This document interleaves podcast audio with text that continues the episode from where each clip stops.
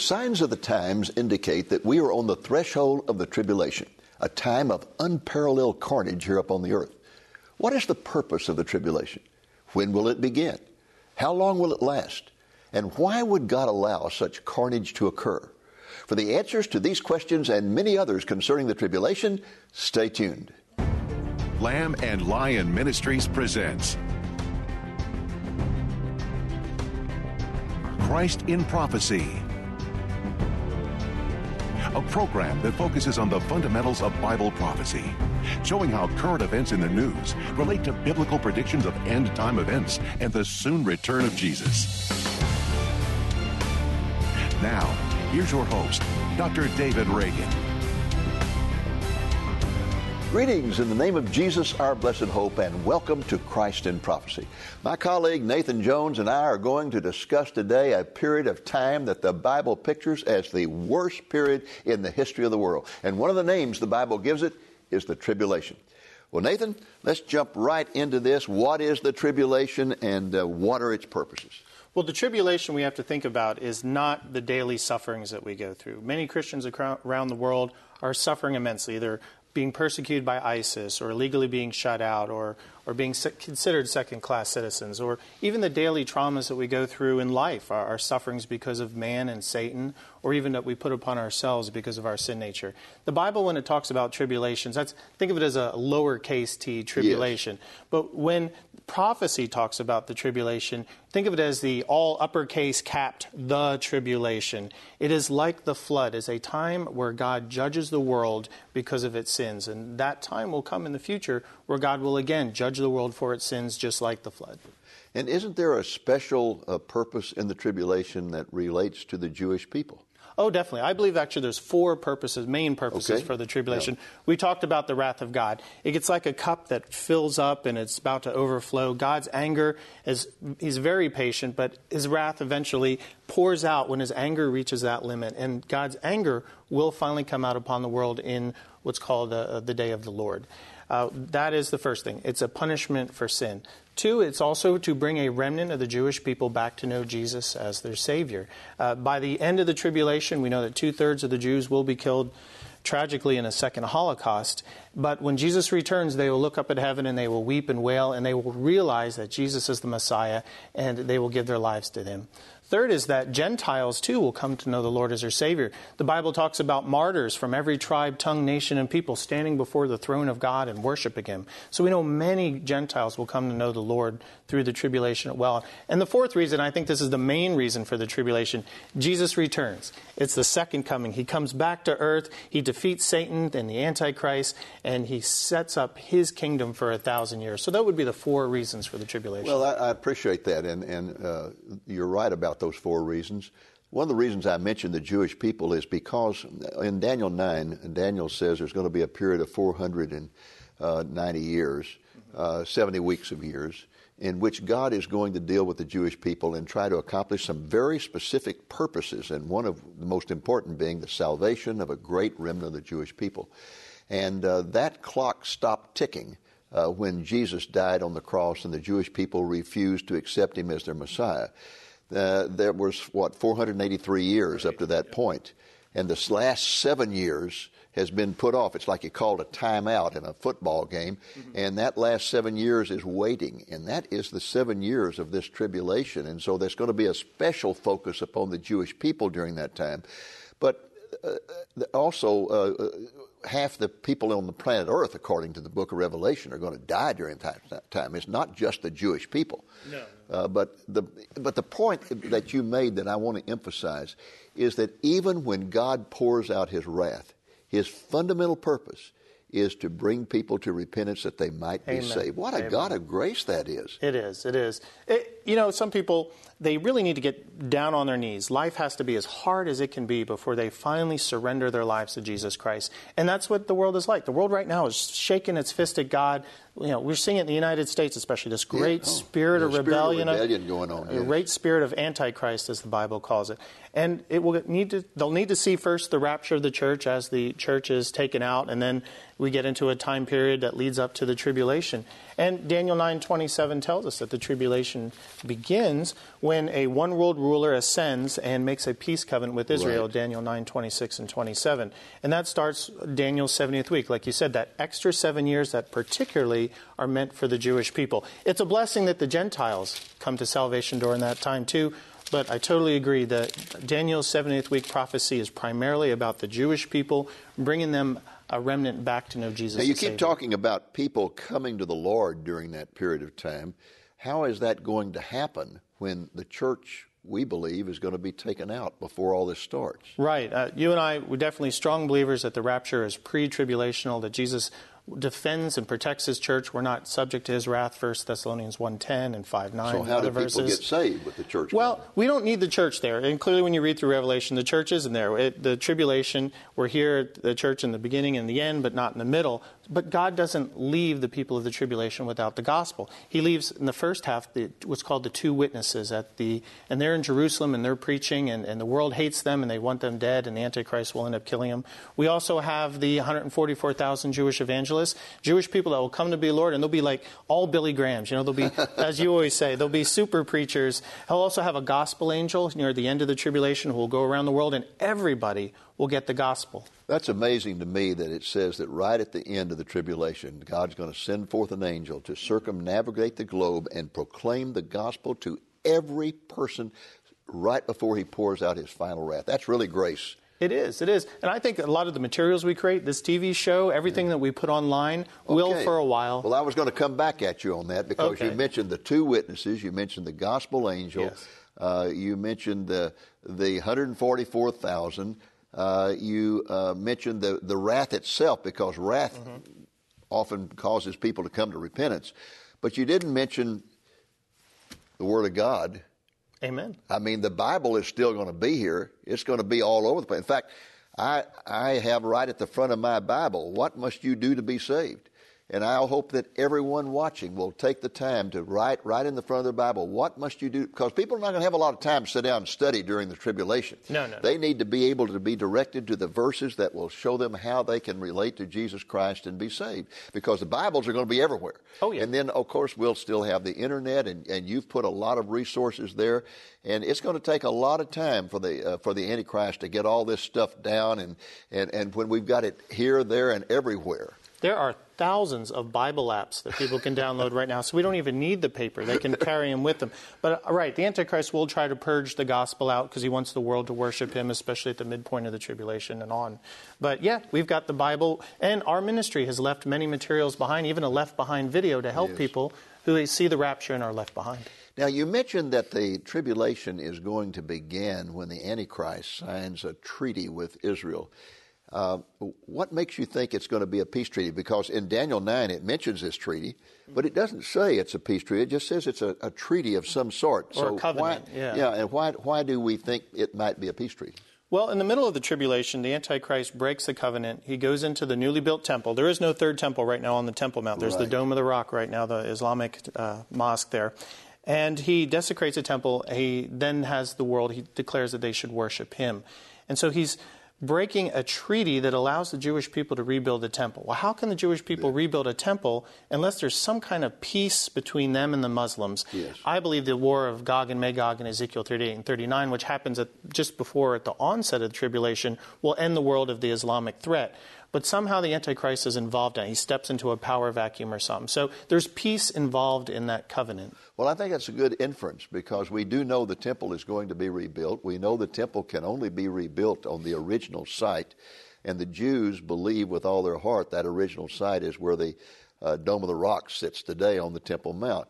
So something's got to happen to the Dome of the Rock. Yeah, Perhaps it's, it's going to be destroyed in the Psalm 83 war, the Gog and Magog war and we know that uh, the temple is going to be rebuilt. So there has to be some sort of treaty, a peace treaty, that the, where the Antichrist is guaranteeing the peace of Israel and allowing them to rebuild their temple, which he goes into in the beginning, at the in, in the middle of the tribulation, and declares himself to be God. Yeah. At which point the Jewish people totally reject him, and he becomes obsessed with annihilating them in the last half of the tribulation. Jesus referred the last half of the tribulation as the Great, Great tribulation, Tribulation. but he referred to that that way because he was speaking to the Jewish people, and that's when their tribulation is going to be. But many people have taken that and said, well, that means the first half of the tribulation is going to be very peaceful. Well, the Bible doesn't indicate that. It No. indicates there's going to be constant war escalating probably into a nuclear war in which one half the, of, of the Gentiles on planet Earth are going to be killed during the first half of the tribulation. There's no peace during this whole thing. No, not at all. And you mentioned about the pouring out of God's wrath. I'd, I'd like to close out this particular session with a reading from the book of Nahum because, uh, you know, Billy Graham's often said that if God doesn't uh, uh, judge San Francisco soon, uh, he's going to have to apologize to Sodom and Gomorrah. Well, listen what it says in the book of Nahum, chapter 1, verse 2. A jealous and avenging God is the Lord. The Lord is avenging and wrathful. The Lord takes vengeance on his adversaries. He reserves wrath for his enemies. The Lord is slow to anger and great in power, but the Lord will by no means leave the guilty unpunished. The day of wrath is coming.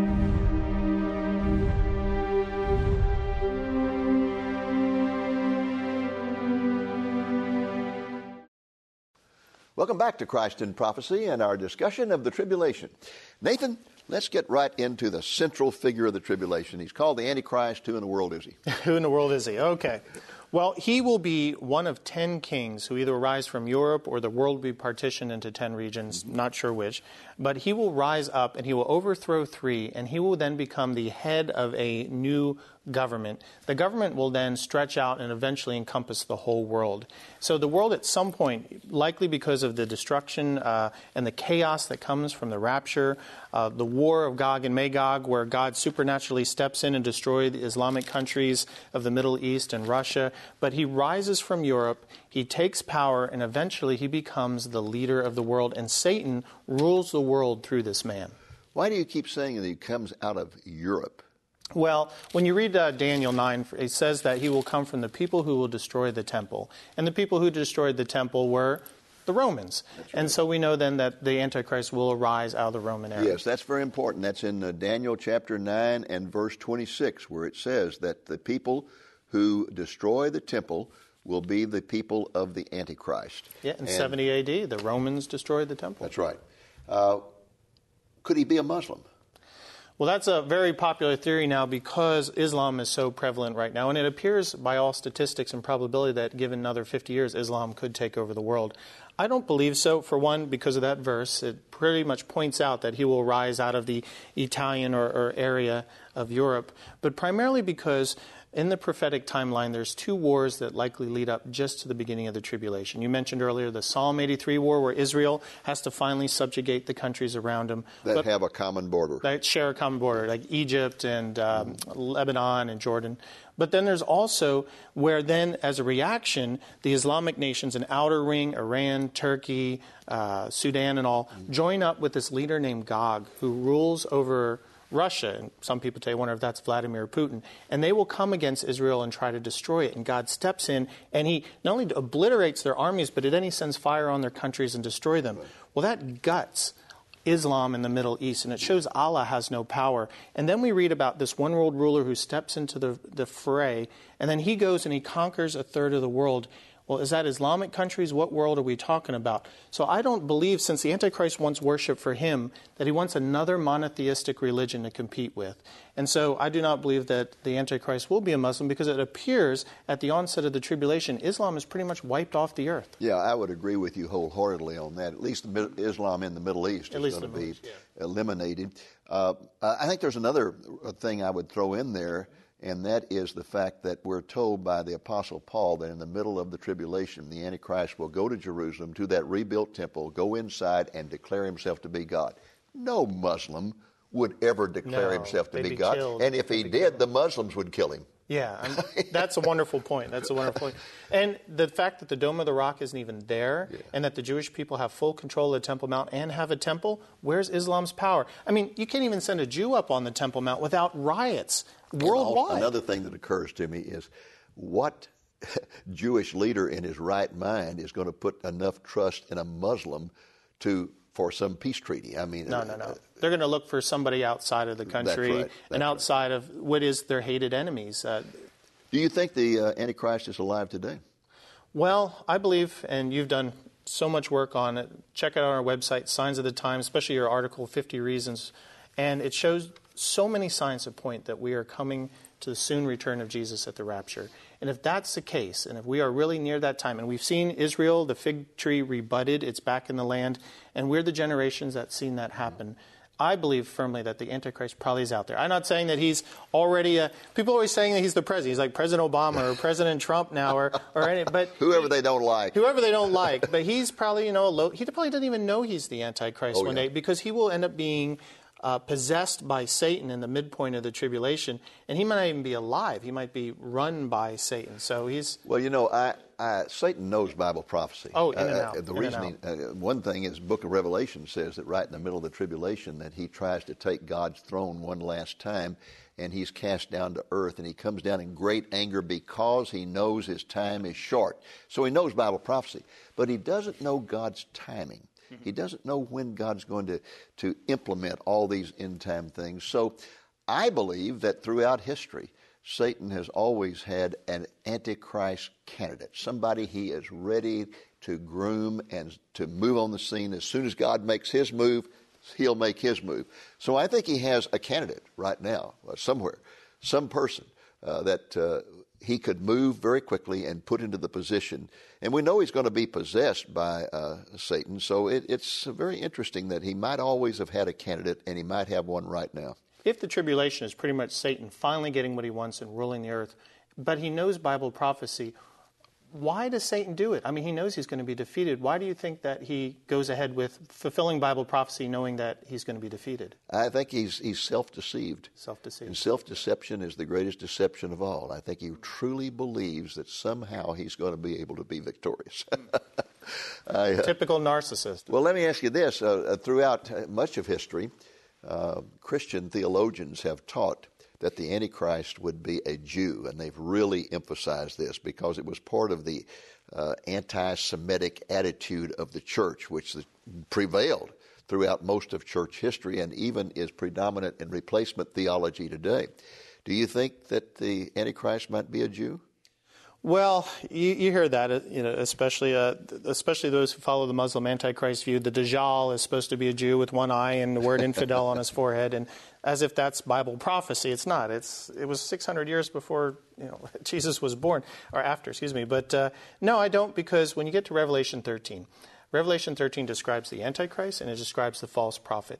And the Antichrist is described as the beast that rises out of the sea. And that is always a pointer that that is a sea is separate from his It's not the land, it's a sea. Now the false prophet And the sea is used as a symbol of the Gentile nations. Of Gentile nations. He rises out of the Gentile yes. nations. So no, I don't believe And the uh, false prophet comes out of the land. The land indicates he might be He Jewish. might, yeah, he might not be the Pope as some yeah. people say, but he might actually be a, a Jewish uh, person who is he's the PR man for the Antichrist. he does the miracles that Satan allows him to do, but uh, he could be Jewish.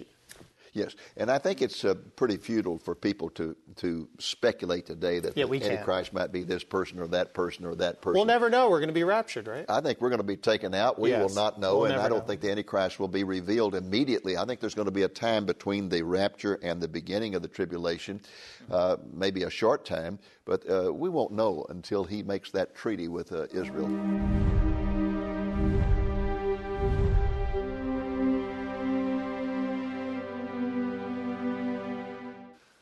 Welcome back to Christ in Prophecy and our discussion of the tribulation, its meaning and purpose. Nathan, there are some prophecy teachers out there, thankfully not many, who are teaching that we are in the tribulation now and have been ever since World War I. How do you respond to that? Are we living in the tribulation?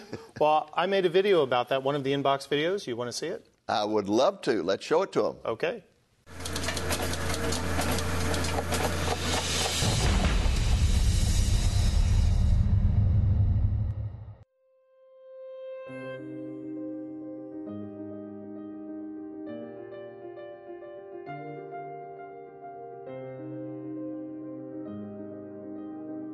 There are some Bible prophecy teachers out there who are teaching that we are currently living in the tribulation. All the way back since World War I, they claim, the prophetic judgments of Revelation have been pouring down upon the earth. Sadly, the only thing predictable about their predictions is they've scared a whole lot of people senseless. Are we currently living in the tribulation? Let's define tribulation, for there's tribulation, and then there's the tribulation. How one defines tribulation is often tied to where they're coming from. Some people think of tribulation as having to endure.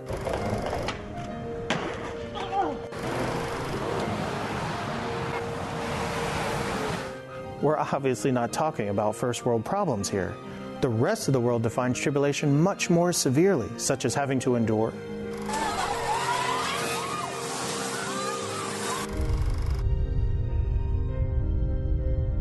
These are the severe trials and afflictions that much of the world suffers from on an ongoing basis. Then there are the Christians who live under an extra level of persecution.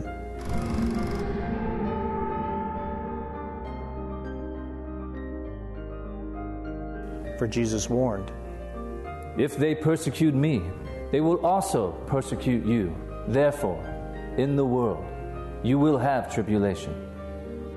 The world hates Jesus and his moral law, and so will, of course, also hate and persecute his followers.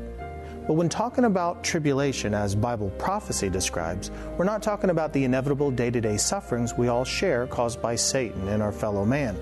Rather, prophecy is talking about an event, the tribulation. The tribulation goes by a number of different names and descriptions in the Old Testament. The day of the Lord the terror of the Lord. A day of reckoning, a day of wrath, a day of trouble and distress, a day of destruction and desolation, the time of Jacob's distress, the great and terrible day of the Lord. For then there shall be great tribulation, such as has not been since the beginning of the world until this time, no, nor ever shall be Think of modern day movies, which often mislabel the tribulation as Judgment Day, Armageddon, and the end of the world. They're close, but woefully nowhere near as intense in scope. God has a fourfold purpose for the tribulation. One, to pour out his wrath upon the nations of the world for all their evil, as he did during the flood. Two, to bring multitudes of people to finally accept Jesus as Savior. Three, to gather a remnant of Jewish people who finally accept Jesus as Messiah. Four, for Jesus to defeat evil and set up his kingdom. The tribulation will last for seven excruciatingly long years.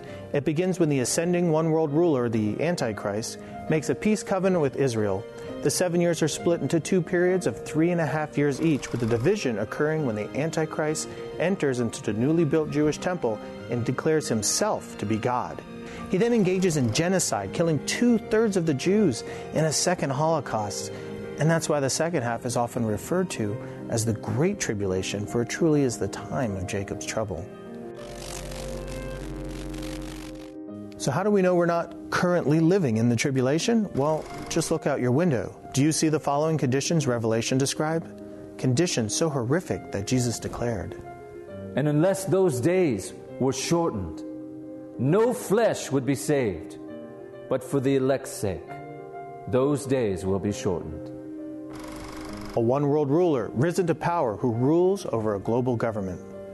The Antichrist making and breaking a peace covenant with Israel a one world religious system being implemented, a new world war being waged so great that a quarter of the world's population, almost 2 billion people, are slaughtered, death by mass starvation and rampant plagues. The worst evils let loose from people's hearts so that they sin exceedingly. Violence, theft, and witchcraft are the norm. Demons run reckless, no longer obscured the planet cracked apart by earthquakes, meteors, and fire so that the entire biosphere teeters on the brink of collapse. Christians and Jews hunted down like animals to be slaughtered. The Antichrist's name tattooed on his people's right hand or forehead, or face starvation. The world's leaders crawl into caves and cry out for the mountains to fall upon them to protect them from God's anger.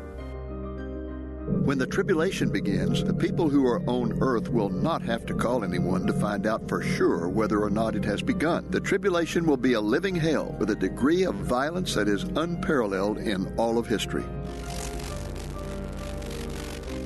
Clearly, we're not currently living in the tribulation, but eventually it will come. But don't lose hope, for there are people who will not have to endure the horrors of the tribulation. While the tribulation, like the flood was, is God's pouring out of his judgment upon mankind for our sins, believers in Christ are promised exemption from God's wrath. The wrath of God is meant only for those who live in rebellion against him, and not for those who have accepted Jesus as Savior.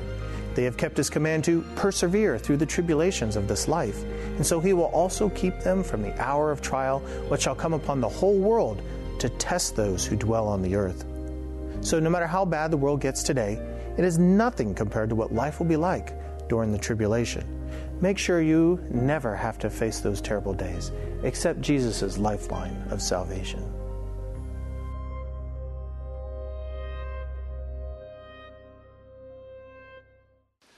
Outstanding job, Nathan. Praise I really appreciate Praise that. And uh, I appreciate particularly the fact that you pointed out in that video that it is not necessary for anyone to go through the tribulation if they'll reach out to Jesus in faith.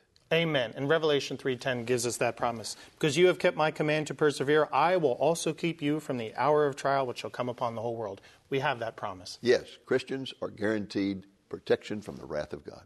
Well, folks, that's our program for this week. I hope it's been a blessing to you, and I hope you'll be back with us again next week, the Lord willing. Until then, this is Dave Reagan speaking for Lamb and Lion Ministries saying, Look up, be watchful, for our redemption is drawing near. Where will the Antichrist come from? Will he be a Jew or a Gentile? Dr. David Reagan's book, The Man of Lawlessness, the Antichrist in the Tribulation, answers these and other questions such as Could he be a Muslim? Is he alive today? Will he be killed and resurrected? Where will his headquarters be located? Will he actually control the whole world? Will he be possessed by Satan? And will Christians have to face him? Dr. Reagan discusses these compelling topics and even enlists 22 Bible prophecy experts to give their unique perspectives on them. You will not want to miss this opportunity to survey the career of the Antichrist during the coming tribulation. To get your copy of The Man of Lawlessness, the Antichrist and the Tribulation, call the number you see on the screen, 8 a.m. to 5 p.m. Central Time, and ask for it by name, or go to our website at lamblion.com. We can provide you with a copy of this book for a donation of $20 or more. That includes the cost of shipping. Are you living with hope in the end times? Make plans now to attend this year's annual Bible Conference and Banquet on July 14th and 15th. Speakers include Dr. David Reagan, Don Perkins, Pastor Glenn Meredith, Dr. Tommy Ice, Pastor Andy Woods, and Dr. Ed Hindson. The conference will be held at the Courtyard Marriott Hotel in Allen, Texas. Put the conference on your calendar and plan to join us for an exciting two days of great Christian music, fellowship, and dynamic teaching. Register at lamblion.com today or by contacting us at 972 736 3567, Monday through Friday, 8 a.m. to 5 p.m. Central Time. Hurry, seating is limited. Christ in Prophecy is made possible through the faithful and generous support of viewers like you. Please consider making a donation to Lamb and Lion Ministries so that we can continue broadcasting the message of Jesus' soon return. Thank you, and God bless you. Thank you for joining us on today's Christ in Prophecy, a presentation of Lamb and Lion Ministries, a non denominational ministry dedicated to teaching the fundamentals of biblical prophecy and proclaiming the soon return of Jesus.